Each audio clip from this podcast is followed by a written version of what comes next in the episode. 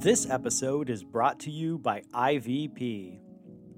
It's hard to change the world, but when we work in community with others, God helps us achieve the impossible.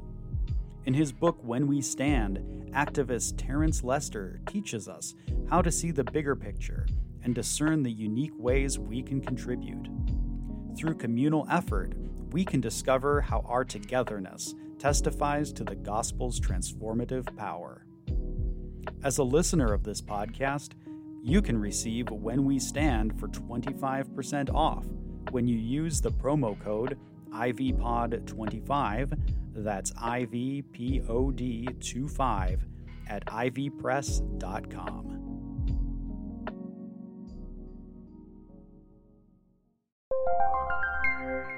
This is IVP.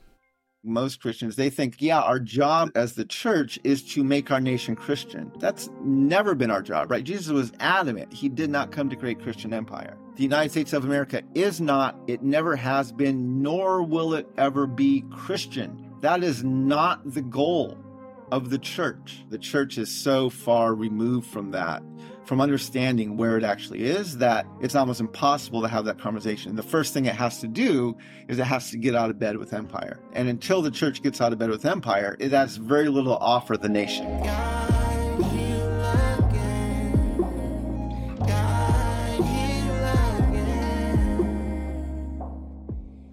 Welcome back to The Disruptors, a podcast from InterVarsity Press. I'm your host, Kaitlyn Schiess. Today, we're talking about the relationship between history, community, and identity with writer and activist Mark Charles. We discuss the way that the stories we tell about ourselves and our communities shape our sense of identity and our relationships. We talk about why it can be so challenging for white Americans to be honest about our history. And Mark offers counsel for people struggling to have honest and faithful conversations in their churches and families.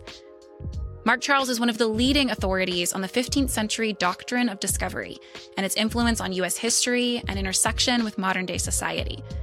He's a public speaker, writer, and consultant who teaches about American history, race, culture, and faith in order to forge a path of healing and conciliation for our nation. Mark co-authored, along with Soong-Chan Rah, the book Unsettling Truths, The Ongoing Dehumanizing Legacy of the Doctrine of Discovery in 2019 with IVP. Mark ran as an independent candidate for the U.S. presidency in the 2020 election, which we also discuss in this wide-ranging and convicting conversation. I look forward to y'all hearing it. Mark, thank you so much for joining us today. It's really nice to meet you. Thank you. It's very good to be here with you as well. So let's start off. If you could just introduce yourself to this audience. A lot of the times that I have heard you speak, it's been helpful for the conversation that I'm hoping for us to have today to learn a little bit about your background and help us think a little bit more about what I'm hoping we'll talk about today, which is kind of how our history and our understanding of our own history personally and communally can help us think better about our political lives and maybe bring us some insight into a healthier way forward. Sure. Well, let me start just with my traditional introduction. So, Mark Charles, Tsinbuke Dne, Toto Chitney, Tsinbuke Dne, Toto Chitney. In our Navajo culture, when we introduce ourselves, we always give our four clans. We're matrilineals of people, and our identities come from our mother's mother. My mother's mother is American of Dutch heritage, and that's why I say Tsinbuke Dne. Loosely translated, that means I'm from the Wooden Shoe people.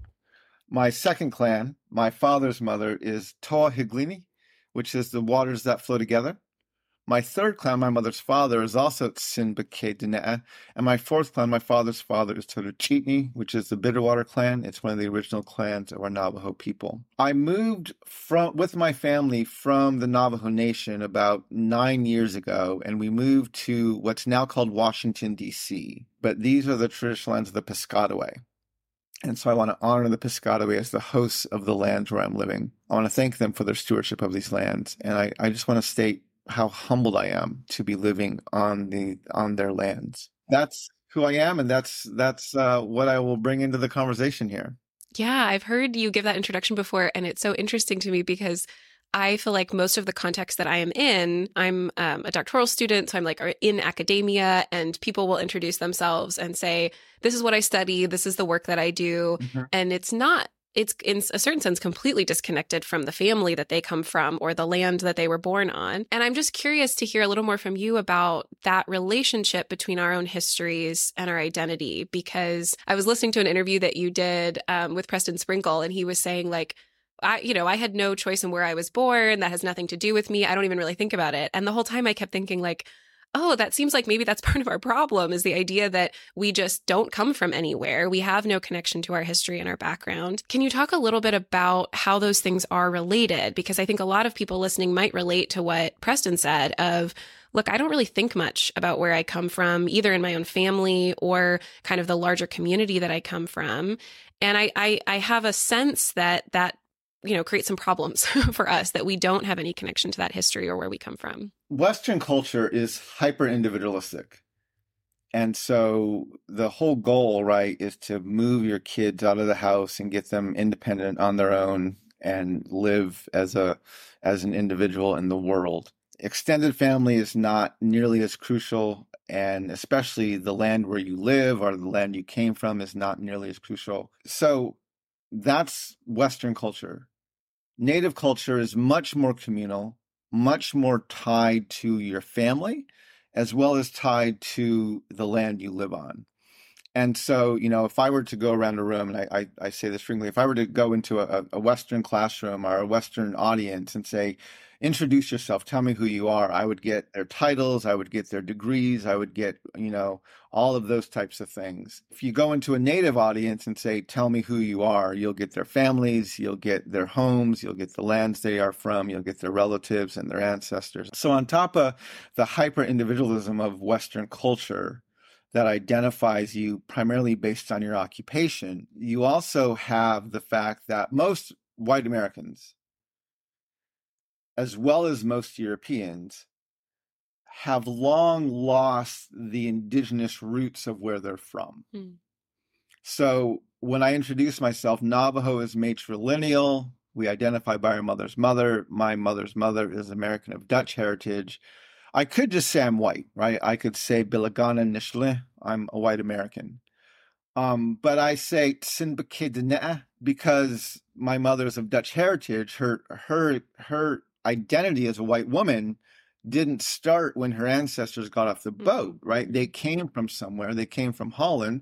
Holland are known for their klompen, right? And so I chose with my family to identify myself traditionally as Tsinbuke Dne, the wooden shoe people. Now, the challenge with that, right? My mother or all of my Dutch relatives, they can't necessarily go home to Holland, right?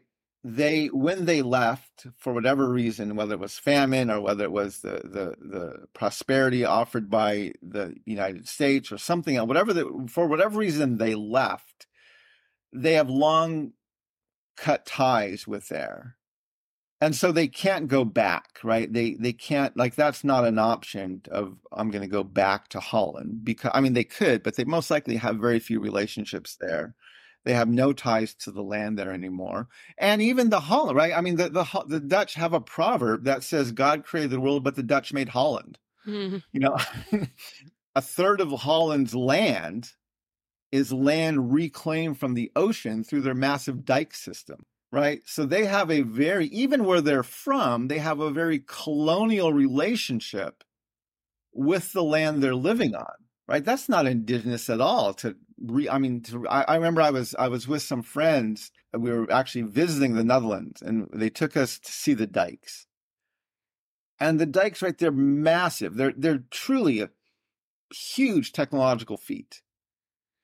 And I remember standing there, looking up at this dike, talking to my friend, and I said, "How does it feel to live in a country where I'm not even saying it's a natural disaster? I'm saying if nature just goes back to its equilibrium." Mm.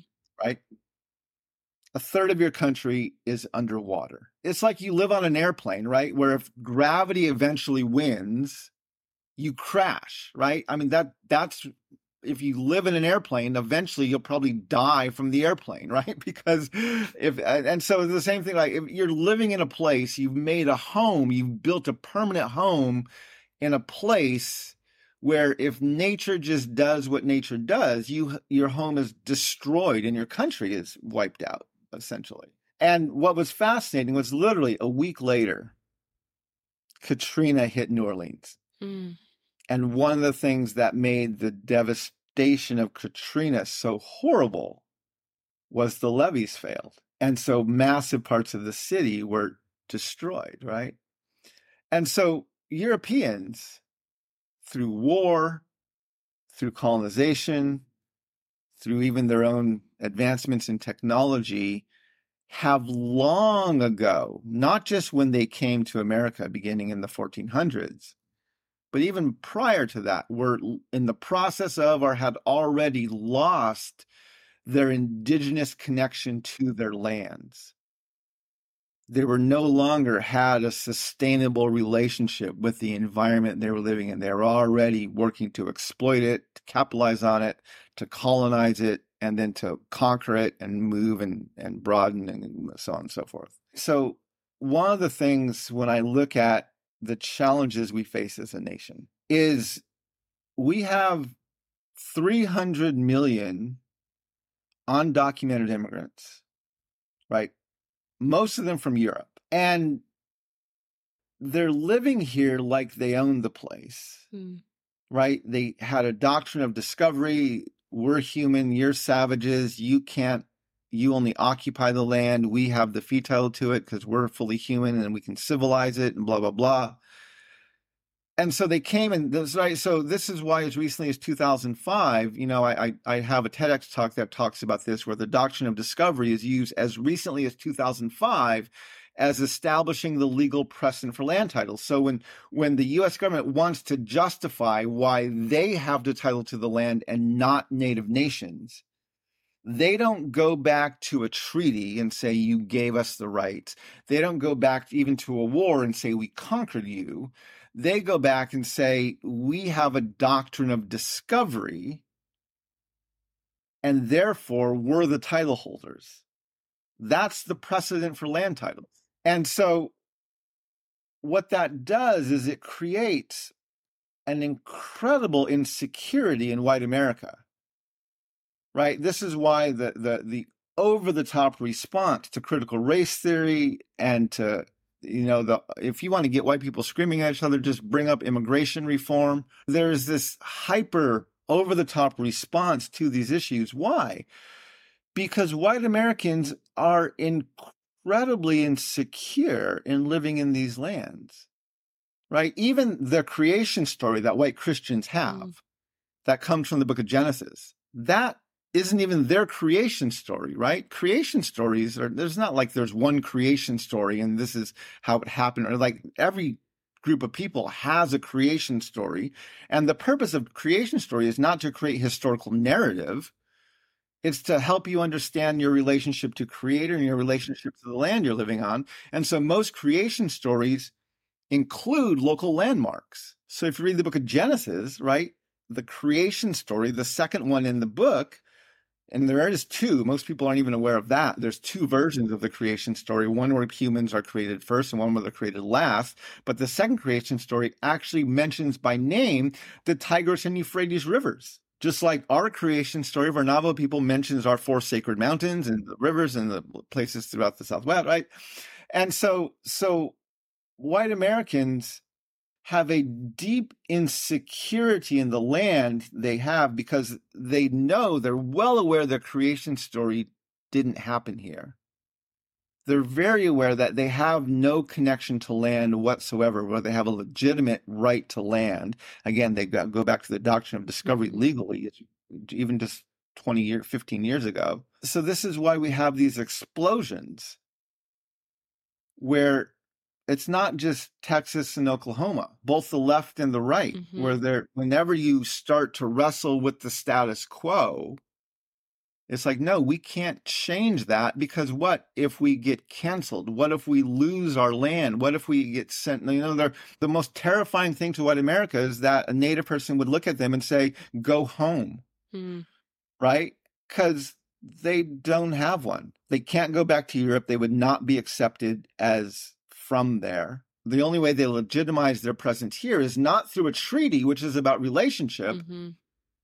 It's through, we're human and you're not, therefore we have the right to be here over you.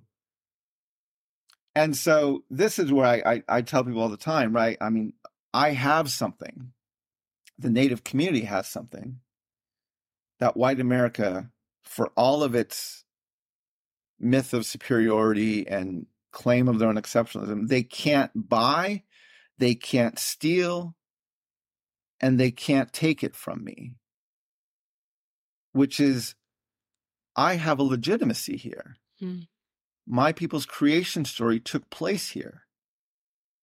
And that gives me a level of both security as well as authority, right? This is why white America is so intent on doing their DNA test, right? Where am I from? Yeah. As a Native, I have no inclination to take a DNA test. Why? Because I can tell you who my ancestors are. Yeah. I have the oral history, right? It's gone back. And so this is where, I mean, in the book we wrote on Unsettling Truths, we talk about the perpetration-induced traumatic stress that is white America is experiencing at a multi-generational and a communal level. But that's a big part of it, is there's this deep insecurity of not only do white Americans not know where they're from, they can't even go back to where they think they might be from, because all they have is their only connection is possibly a DNA test. But if they go back, they have no relationship.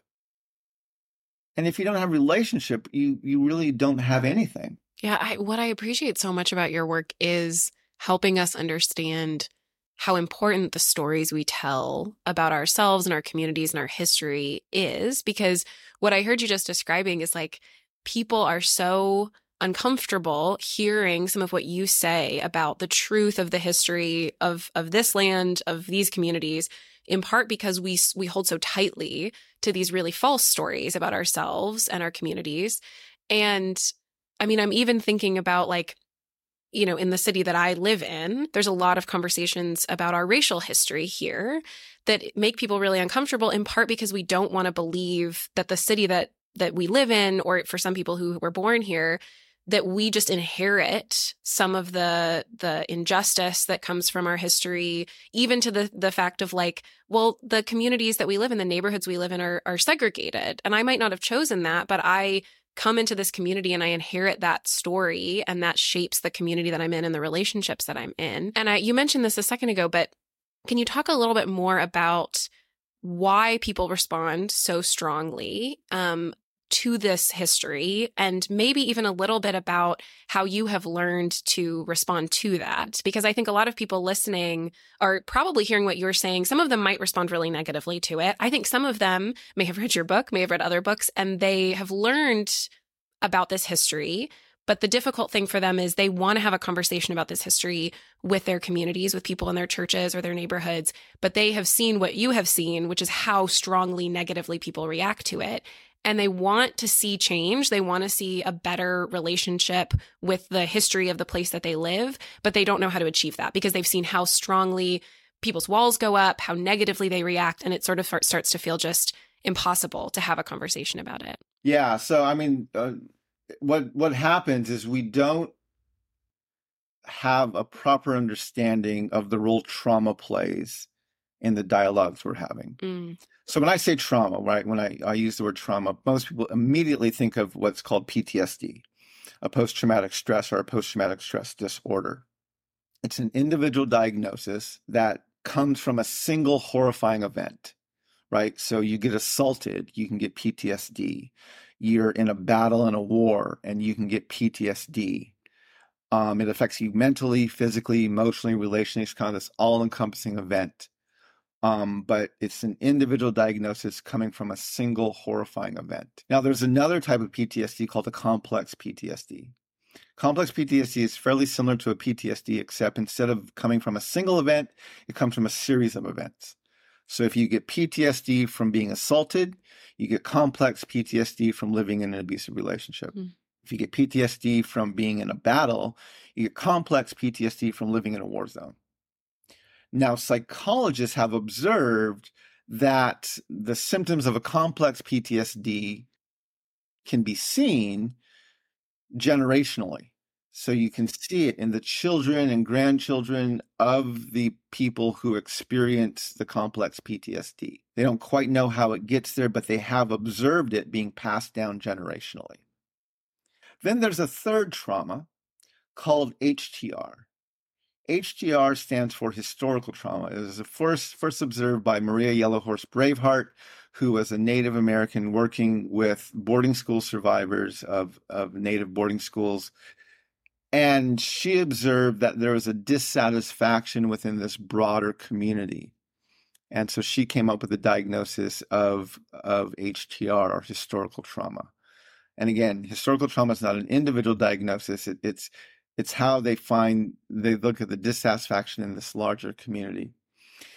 And so I refer to historical trauma, right, just for simplicity, as a multi-generational communal manifestation of a complex PTSD. And so by understanding trauma, right, understanding PTSD, complex PTSD, and historical trauma, I can prepare for my audiences of color.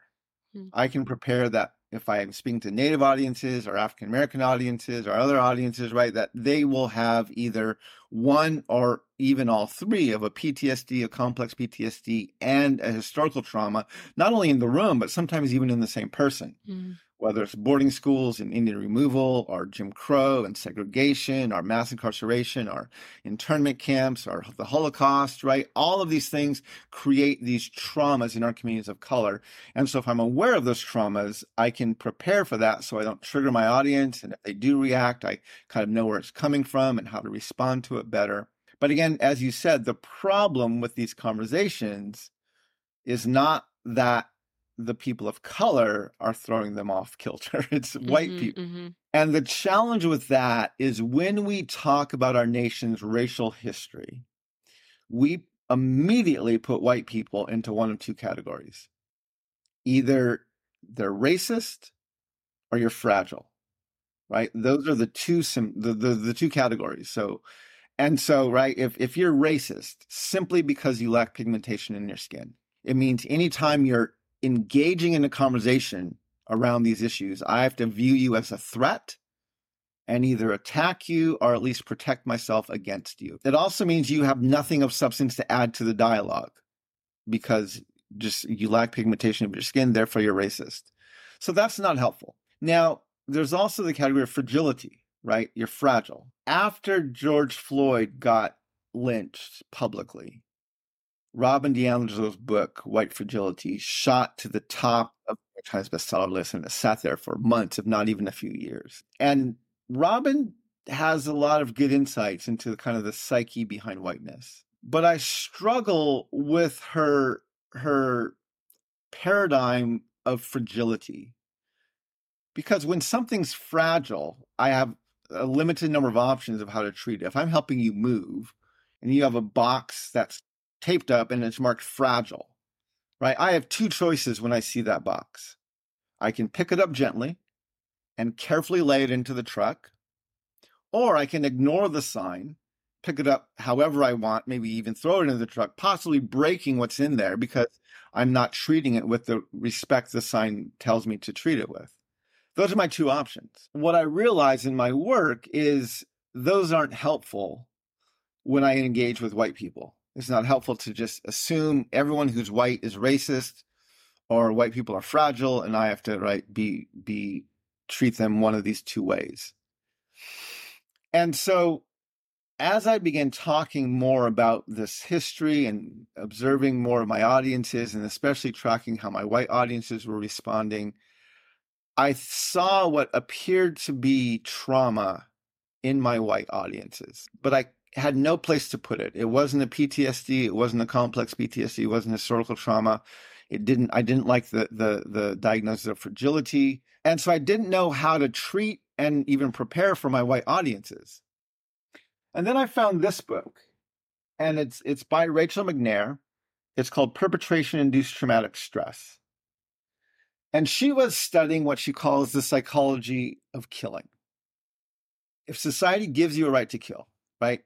At some level, you're a police officer, you're a soldier, you're a drone pilot, you're in certain medical professions, even you're a good white guy at the mall with a gun, right? And society says you can kill someone. What she wanted to know was, what does that do psychologically to the person who's taking these lives? And she found it creates what she called a perpetration-induced traumatic stress, or PITS. Now, she, in her research, she looked at a broad study of Vietnam veterans. She looked at this quote by Socrates, who said, the doer of injustice is more miserable than the sufferer. And she found that this PITS, perpetration-induced traumatic stress, had all the symptoms of a PTSD, except a PTSD would afflict the victim and PITS would afflict the perpetrator. So when I found her book, I immediately, because I was looking for a way to understand my white audiences, and I already thought I was observing trauma in their reactions, but I had no place to put that. And so once I found her book, I was like, oh, this could be it, right? Not just at an individual level, but if PTSD has a multi-generational and communal manifestation at a complex level that we call historical trauma, might not PITS also have a multi-generational communal manifestation at a complex level, which is the trauma I'm observing in my white audiences, right? People who are saying, I didn't choose to live here. I didn't oppress these people. I didn't own slaves. I didn't do that. And I'm like, but you're still reacting the same way. You're reacting in a trauma-influenced manner. And so I now prepare for my white audiences as another group of traumatized people, knowing that things I could say will trigger them, right? And so the first symptom of trauma is shock and denial. So normally it's your friends, your family, your coworkers, people around you who observe your trauma before you're even aware of it. When you're traumatized, your body goes into fight or flight. It begins to shut down. You go into a state of denial, right? You're protecting yourself. You're protecting your psyche from this harsh reality that you experience. And so you go into shock and denial. And so maybe your friends or your family convinced you, hey, you're displaying some symptoms of trauma. You should go see a counselor. So you go into a counselor. Now, when you go into a counselor, right, they're going to just ask you these very broad questions. They're going to get you to talk and try to get you to talk about some things. And what they're doing is they're looking for your triggers. Mm. So a trigger is a sight or a sound or a smell that brings you out of reality and back into the chaos of the moment of when the trauma occurred, right? You begin your heart speeds up. You begin to breathe differently. You get a bitter taste in your mouth because you have adrenaline flowing through your body. And if it's not checked, you will soon go into a fight or flight mode, right? Where you'll begin to just go into this very binary mode of I either have to fight or I have to flee because I have to protect myself. And so if you're talking to your counselor and something you're talking about triggers you, let's say your trigger is butterflies. So a swarm of butterflies flies by the window, right? And you get triggered. Mm-hmm. You begin to get agitated. Your heart speeds up. Your counselor's observing this, right? Yeah. They're seeing it happen. And soon you're in a full-blown episode and you're having an episode right in front of him in the counseling office. Now, if your counselor's worth their salt, right? If they're any good, they're going to let you have your episode. They're going to keep themselves safe and make sure you're safe. Most likely, they're not going to go out and exterminate the butterflies. They might close the window, right? Mm-hmm. But they're not going to exterminate the butterflies. And you can believe that the next time you talk with them, either at the end of that session or the next session, they're going to say, so we should probably talk about butterflies, right? Because that was the trigger. That was something that triggered the disconnect between your psyche and your reality. And so you have to explore that. When we treat white people and we view their episodes as either based on racism or based on fragility, we're going to never have the deeper conversation about what the trigger is. Mm-hmm.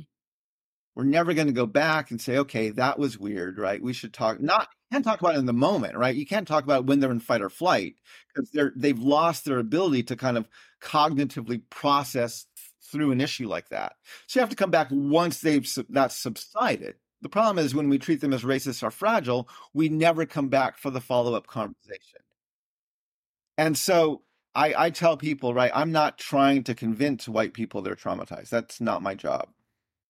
I just treat them as traumatized because my whole goal is how can I teach you this history if you're going to keep disrupting my teaching and blowing up the meeting, right? And by yelling at me or storming out or whatever else, right? You're going to disrupt the meeting to the point where we can't even have it anymore, can't have the conversation anymore. So we never get to teach the history. We never get to actually talk about what happened. What I found is by understanding white Americans are another group of traumatized people. Now, I'm very, very clear here. White people are not victims of trauma, right? This is a multi-generational communal manifestation of a perpetration-induced traumatic stress. This comes from something they're standing on and something they're actively benefiting from. And so, but by understanding that they're traumatized, it helps me create tools now to actually keep them in their seats, mm-hmm. so I can teach the lesson I'm trying to teach, and to prevent them from disrupting me. Because now I can understand what their triggers are, I can respond to their triggers better, and I can get through my content. Whereas before, they would disrupt it, and it would end the whole event. Do you ever feel as though life is nothing but chaos and complication, and you just wish for some kind of system or structure that can reorient your days and weeks? The answer might come by reshaping simple habits in a way that leads to a life of flourishing. In The Common Rule, Justin Whitmell Early shares about the 4 daily and 4 weekly habits that helped him emerge from a time of deep anxiety to one of purpose and meaning. Stay tuned until the end of the episode to find out how you can get a 25% discount on The Common Rule at ivypress.com. That's so helpful, because I think what you just described is something a lot of people have seen, either felt themselves or seen in other people, of just like, oh, something about this triggered you, and you're not in a place where we can have a conversation anymore. It's a totally different mindset. But also I love the goal is to be in the right conditions where you can return to the conversation and you can actually move forward from that. But you have to understand what's happening with people, because I do think sometimes, especially white people who learn some of this history and want other white people in their communities to hear about it, it's like when someone else has that really strong negative reaction, we have a strong negative reaction, because I think part of it is I feel like I've moved beyond that. Like I've convinced myself I've arrived, and now I don't have the kind of reaction you're having. So I have a strong reaction to your strong reaction, and then it just, nothing ends up happening. There's no moving forward from that. Because even though you may have thought through it, you still haven't dealt with the trauma, right? And so their triggering triggers you. And that's why if you want to get a group of white people screaming at each other, just go in and say, hey, let's talk about immigration reform, or let's talk about, terrorism, or let's talk about all land titles, right? And both sides within 10 minutes will be screaming at each other because they're triggering each other, and neither side is aware what's going on. I mean, this is American politics, right? This is what happens. So candidates learn how to both trigger and then soothe their audiences. And it doesn't go to the root of the problem. It says, well, I'm going to trigger you. I'm going to get you into this agitated state. And then I'm going to blame that on my political opponent. Yes. Are the opposing party. This is why the two-party system is so detrimental to the American psyche, because it creates this binary, and the solution is not we have deep problems. The solution is the other party is doing this to you, and you just have to vote them out of office, or, whatever else you need to do. This is what happens when you have traumatized people trying to trigger other traumatized people, and no one's aware of what's going on and what they're doing. And so it creates this thing that can quickly snowball into the messes that we've seen, not just on January 6th, but at other points, right? After 9/11, we triggered ourselves into literally becoming the very thing we were fighting against. And now we're torturing people, and we're keeping them in prison indefinitely, and we're killing far more people around the globe than were killed on our land, right? And we basically became what we were saying we were fighting against, because we triggered ourselves into these over-the-top reactions.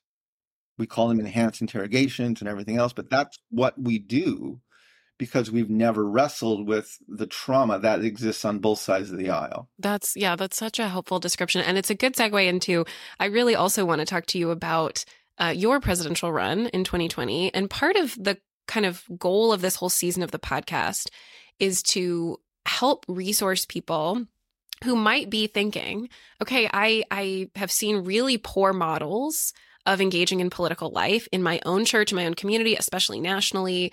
I want to seek change in the community that I'm in. I see the needs of vulnerable people in my community, and I want to show up in like practical, systemic ways.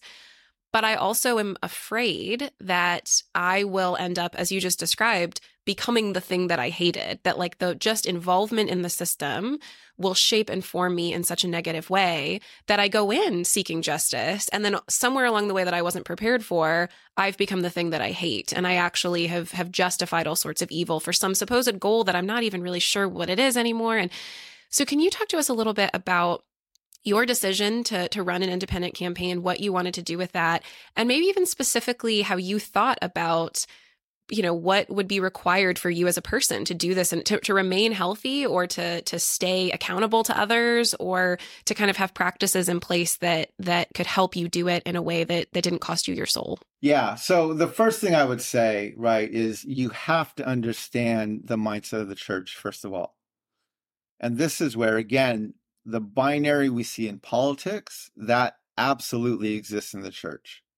People on the left and right side, the liberal or conservative side of the church, are in the exact same place religiously that our nation is in politically. And the thing that both sides agree on is this desire to create Christian empire, right? There's this desire of like, we just need to make our nation, like the solution to our problems is we have to make our nation more Christian.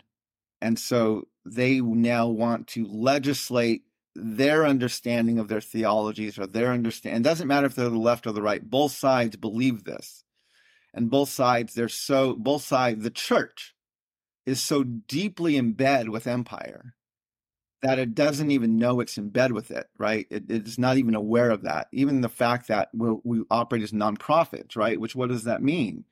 That means we won't say certain things politically, right? Because, I mean, and it's like so the government buys our silence in some ways because it's like, yeah, we'll give you a tax break if you just don't say anything, right? And so the church loses its ability to be prophetic because of the tax breaks that the government gives to it. So the church either thinks Christian empire is the goal, or they're just not aware that they're participating in creating Christian empire. That's why the book, Unsettling Truths, we wrote, it ended so abruptly. So after the 2016 election, you know, my analysis of that election, right, we had Donald Trump running to Make America Great Again, and Hillary Clinton responding and saying, America's great already, right? That was the message from the two sides. At the Democratic National Convention, Cory Booker is endorsing Hillary Clinton, and in his speech, he acknowledges that our Constitution excludes women. He acknowledges that it counts Africans as 3/5 of a person. He acknowledges our Declaration of Independence calls natives savages, right? He acknowledges all three of these things, and most national politicians never talk about them. So the fact that he acknowledged them is like, I gave him a lot of credit for that. But then immediately after he said that, he said to the white audience at the DNC, but these things do not detract from America's greatness. Right now, Cory Booker's Black. He knows the history. I promise you, if he was in a closed-door meeting with Black leaders, he would not have said that. If he was in a closed-door meeting with women, he would not have said that. If he was in a closed-door meeting with natives, he would not have said that. The reason he said that is because he had presidential hopes, and if you want to be president, you have to get not only the money and the vote, but the support of white landowning men. And so if you want to get their support, you have to address their trauma and tell them how exceptional they are. And then even further in the presidential debates, right? in the debate, Hillary Clinton comes back and she not only says America's already great, but she doubles down and says America's great because America is good. And Donald Trump turns, looks directly at her, and says, I agree with her. I agree with everything she just said. Right? So we thought in 2016 we were choosing between racism or anti-racism, right? White supremacy or anti-white supremacy. We weren't. What we were debating in the 2016 election was, do we want Donald Trump, the Republicans, to make us explicitly racist and sexist and white supremacists again? Or do we want the Hillary Clinton and the Democrats to keep our racism, sexism, and white supremacy implicit? That was the decision we were having. And we had Christians on both sides advocating for their political party. So this is where the church is so deeply in bed with the empire that it's not even aware it's in bed. That's why at the end of our book, we decided, my co-author and I, Soong-Chan Rah, after that election, our book originally was going to be a call to lament, an address for the church to look at its history and lament. And after that election, not just because of Trump, right? And we didn't even elect Trump. He lost that election in the popular vote. But the Electoral College, he won the most votes there, so he won it there. So we elected implicit, and the Electoral College gave us explicit. And so what we decided was not just because of the Republicans, but because the Democrats as well, we didn't need to just call the church to lament. We had to change the book into a very open and very public rebuke. Like, that's what we needed to do. And so that's what Unsettling Truths became. It became an open and public rebuke of American Christianity and the American church for its bipartisan value to create Christian empire. And you see this, right, where you see both sides quoting their scriptures. I remember when this was years ago, and there was a move for comprehensive and just immigration reform. Right. And I went to a rally for a group called the Immigration Table or something like that. And right, they came out with a bookmark that had 40 verses that they said advocated for God's value to treat the immigrant well. And one of their verses from the Old Testament said, love God, obey his command. I forget the exact quote, but love God, obey his command, and do this. Care for the immigrant, care for the widow, care for the immigrant, care for the poor. If you do these things, I will bless you in the land you are living. Mm-hmm.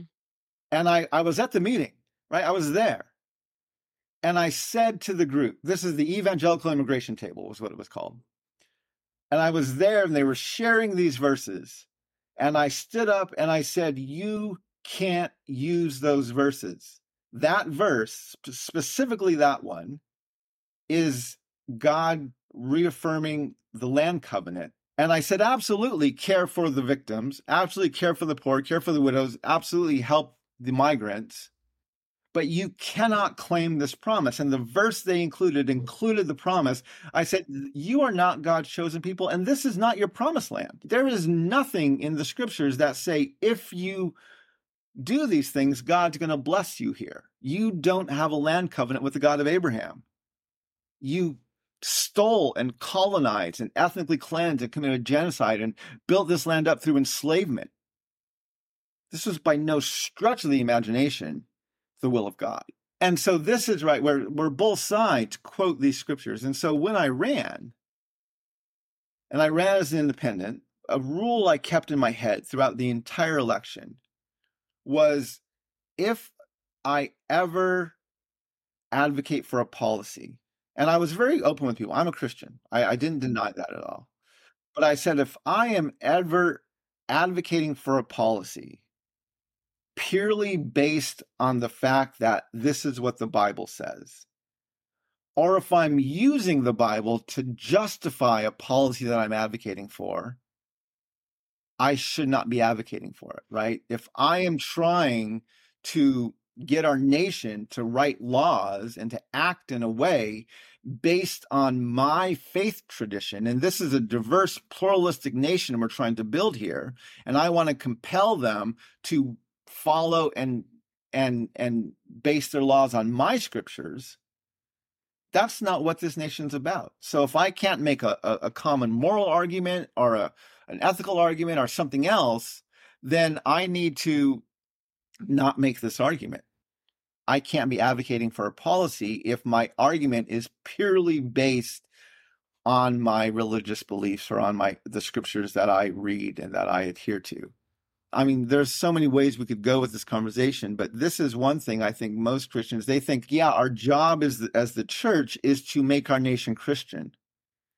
That's never been our job, right? Jesus was adamant. He did not come to create Christian empire. Our job was never to make the nation Christian. I tell audiences, the United States of America is not, it never has been, nor will it ever be Christian. That is not the goal of the church. And right, this is where in our book, I think it's chapters 4, where we look at the teachings of Augustine, where he basically decides to collude with the heresy of Eusebius and Constantine. And he says, yeah, let's solidify this Christian empire notion, this Christian Rome idea that we have. And he begins to write theologies that prop that up and build that up.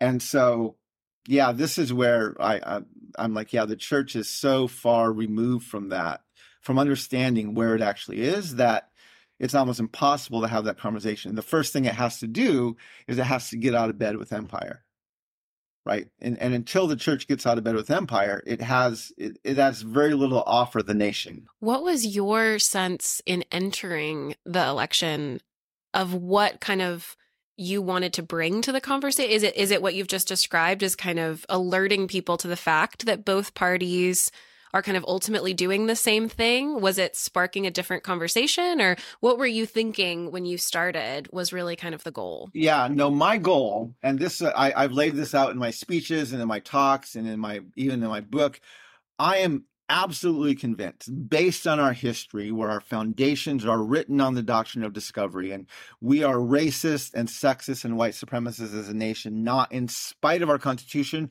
but because of it, right? Our values for racism and sexism are bipartisan, and they're built into our founding documents. I am convinced, absolutely convinced, that the United States of America needs a national dialogue on race, on gender, and on class. It's a conversation I would put on par with the Truth and the Reconciliation Commissions that happened in South Africa, in Rwanda, and in Canada.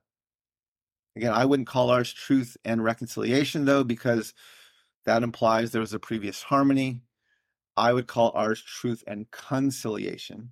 And that's my goal. And I actually moved from the Navajo Nation to Washington, D.C. to work on that goal. I moved in 2015 because I already knew that President Obama didn't have the political courage to bring that conversation to the table himself. Pope Francis had just come into the papacy, and he was showing some prophetic willpower and a desire to speak truth to power. And so I actually moved here thinking maybe in President Obama's last year in office and one of Pope Francis's first few years in office, when he's most energetic, we might be able to get something to move in that direction. Well, I quickly learned that Pope Francis is actually even less courageous than President Obama is. And he is as good of a politician as President Obama is, and has no desire to hold the powers that be, including the Roman Catholic Church, responsible for things like the Doctrine of Discovery. And so I actually wrote I wrote an article about that during his visit when he came to the United States, and he was speaking in front of the Capitol building. And there was hope within the Native community that he would address the Doctrine of Discovery. And at his speech, I was on the mall watching it on the Jumbotron. In his speech, he acknowledged the respect he had for Native peoples. He acknowledged the unjust history against us. And then he said to our Congress, but it is difficult to judge the past by the criteria of the present. Meaning, we're not going to hold you accountable, which not ironically, is the same thing he said about pedophile priests from the 1950s and 60s. He said, we're not going to hold these priests who committed these abhorrent acts accountable to the Me Too movement criteria of today. Mm. It's like, really? Did the teachings of Jesus change in those 40 years, right? I mean, so he lacks the courage. So I started using the language in my speeches as I'm calling for this national dialogue on race, gender, class. I'm using, and I became convinced that the best way to introduce that dialogue was through the presidency. And I use the language, I'm looking for a candidate, right? I want to find a candidate willing to address these things. Unfortunately, it wasn't going to be President Obama. So I thought maybe someone new, maybe someone a little bit younger who might be willing to do that. And then in 2016, I was at the Democratic National Convention, and that's where Cory Booker acknowledged those three things in our foundations, but then said, but these don't detract from our greatness. And again, my heart just sunk. And it was after that that I realized, I don't think I'm going to find a candidate. I think if I want our nation to wrestle with these things at a foundational level, I'm going to have to become that candidate. And my vision was to build a nation where for the very first time, we the people actually means all the people. I had a 100-day plan. My first 100 days in office, I had a plan for removing the racism, the sexism, and the white supremacy from our foundations.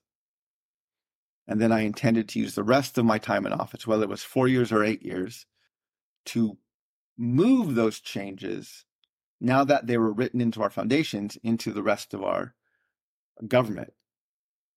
Just very briefly, I'll share that plan with you if you'd like to hear it. So I've said before, our founding documents, and I said this during my campaign, if you think our Constitution was written to include everybody, get into a diverse group and read the thing out loud. Right? You will be appalled at how quickly our Constitution turned racist, sexist, and white supremacist.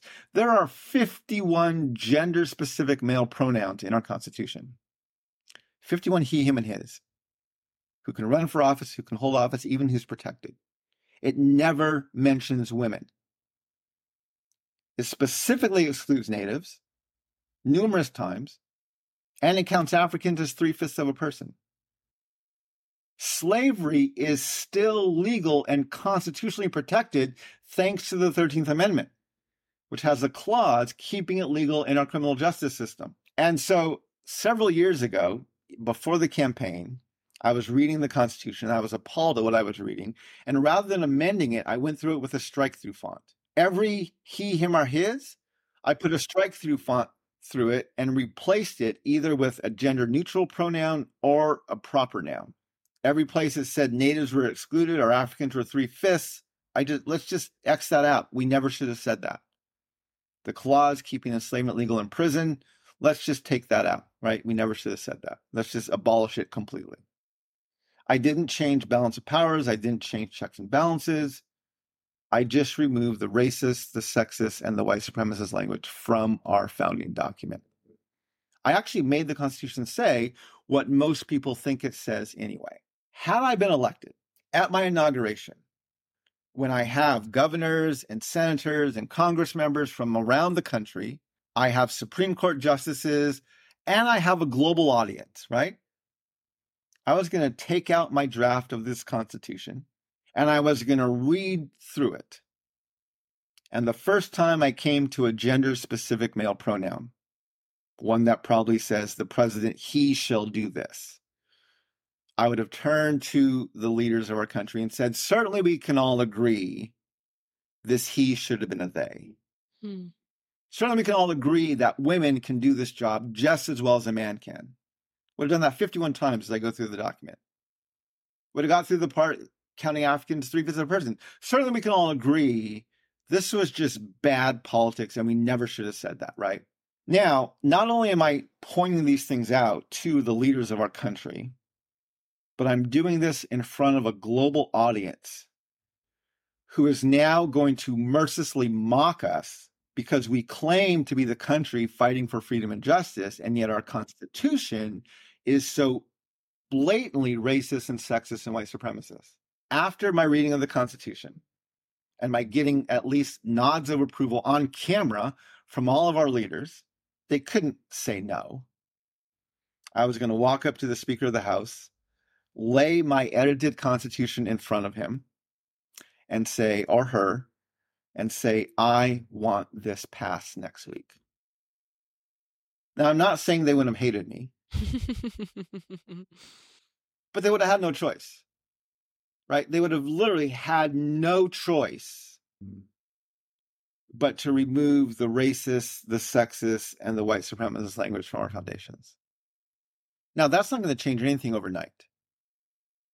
But then the next 4 years or 8 years, however long I was going to stay in office, I could have used those years to now shepherd those constitutional changes into the rest of our laws and our case precedents and our government offices and our policies and everything else. And I truly believe that could have happened. Like that doesn't seem unrealistic to me. It would have been wildly unconventional, and it would have pissed off a ton of people. I don't deny that either, but I don't think they would have had any choice but to say, yeah, we agree with you. We have to make these changes, if nothing else, so that we can maintain some shred of credibility in the rest of the globe. Thank you, Mark, for laying that out. I do think it's probably helpful even for people who are not imagining themselves following in your footsteps in terms of making a run like that. It could be really helpful, I think, for them to hear the emphasis that you have on telling the truth and working for justice, not so confined by what seems practical or pragmatic. I think in people's various contexts, in their churches and their communities, that would be could be really helpful for them to think about the challenge that you've given us of what would it look like to have the courage to tell the truth about this and seek real justice, even if people are really upset, even if it fails in certain ways, but to really seek that. So thank you for that witness. Thank you for your wisdom in all of in this entire conversation, and especially your wisdom in helping many of us, confront the history that we are unavoidably a part of, but also hopefully some resources for having better conversations with people about that history. So thank you. You're very welcome. And this was a fun conversation. Thank you for having me on. And obviously there's a whole lot of things we could go into beyond this, right? The reason I ran as an independent was because I wanted to demonstrate how both sides are basically playing good cop, bad cop with these dehumanizing foundations. And so, yeah, there's a lot of issues there, but this was a fun conversation to have. So thank you for the invitation. I'm glad I could be on with you today. Of course. Thanks, Mark. The Disruptors is a production of InterVarsity Press. For more information on any IVP titles mentioned on this episode, visit ivpress.com and use code IVPOD25. That's IVPOD25 for 25% off. Sound engineering by Honest Podcasts. Our producers are Andrew Bronson, Myla Kim, Helen Lee, and Travis Albritton. Our production assistant is Isis Toldson, and I'm your host, Kaitlyn Schiess. Don't forget to subscribe to our show on Apple Podcasts, Spotify, or the IVP YouTube channel, and leave a rating and review to support the podcast.